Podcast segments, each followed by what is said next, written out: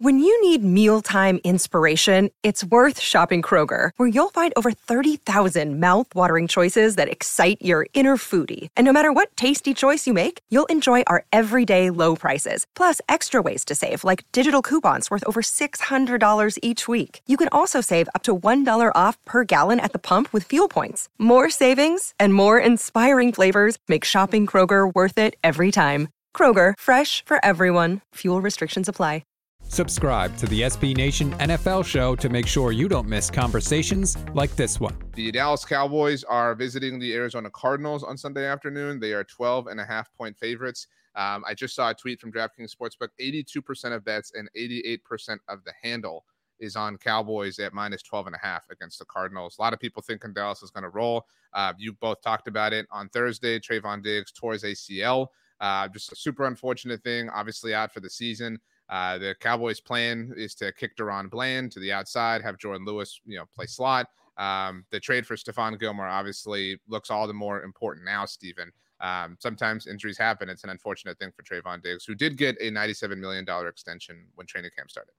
Yeah, it's a huge bummer uh, that that happened. Like, obviously, you don't ever want to root for injuries, but just as a football fan, like an objective football fan who puts fandom aside, like the Cowboys defense looked like it was special, and Trevon Diggs is a special player. And so for him to get injured at, at any point, but also this early in the season when they've looked this dominant, it, it, it's just a bummer. But they're still significantly more talented than the Cardinals, who the Cardinals have actually looked better than I think they should through two weeks. So, but again, this isn't going to be a competitive game. It's going to be another Cowboys blowout. They're just going to dominate the Cardinals. There's I don't think there's anything Arizona can do to keep up with them. And Micah Parsons is just going to be all over Josh Dobbs. So I'll take the Cowboys and I'll take the points, even though it's huge.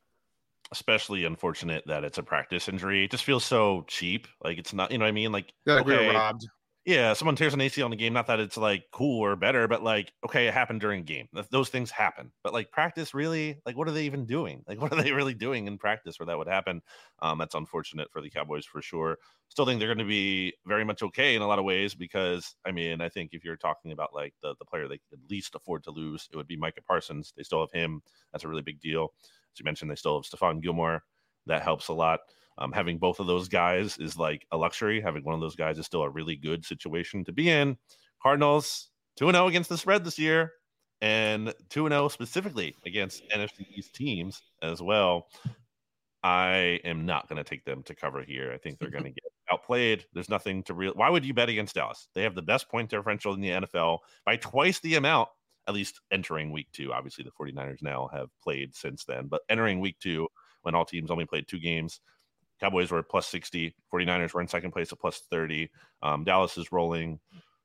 I'm not going to count on Josh Dobbs and Jonathan Gannon, who has, by the way, blown two fourth quarter leads now this season after blowing one in the Super Bowl. Um, uh, yeah, give me the Cowboys minus 12 and a half. On the point differential thing, um, I like I think a lot of people thought like, oh, that has to be like historic. So I looked it up. It's not, it's nowhere close to that. I don't know if either of you would have guessed that. Just four years ago, the Patriots had a plus 79 point differential through two games. Um, I mean, the week Gilmore two was game wasn't like team. insane. The work week one game was really good, but the week two game, like right. the win over the Jets wasn't like, wow, amazing, incredible it was just interesting. Like a lot, of, there was a lot of like, oh, this has to be like a record. And it was like, oh, it's actually like nowhere even relatively close to that. But um, I agree with everything you both said. Blowouts, yeah. Um, I do think that the Cardinals are. I mean, whoa! Like I think the Cardinals are tanking. Like super original take here, but um, that's what last week against you know the Giants kind of felt like. Like at some point, like the code red was ordered. Like okay, like you know. you guys need to be cool with this. Like you're accidentally about to win a game and like potentially cost us like a mm. potentially like franchise changing player.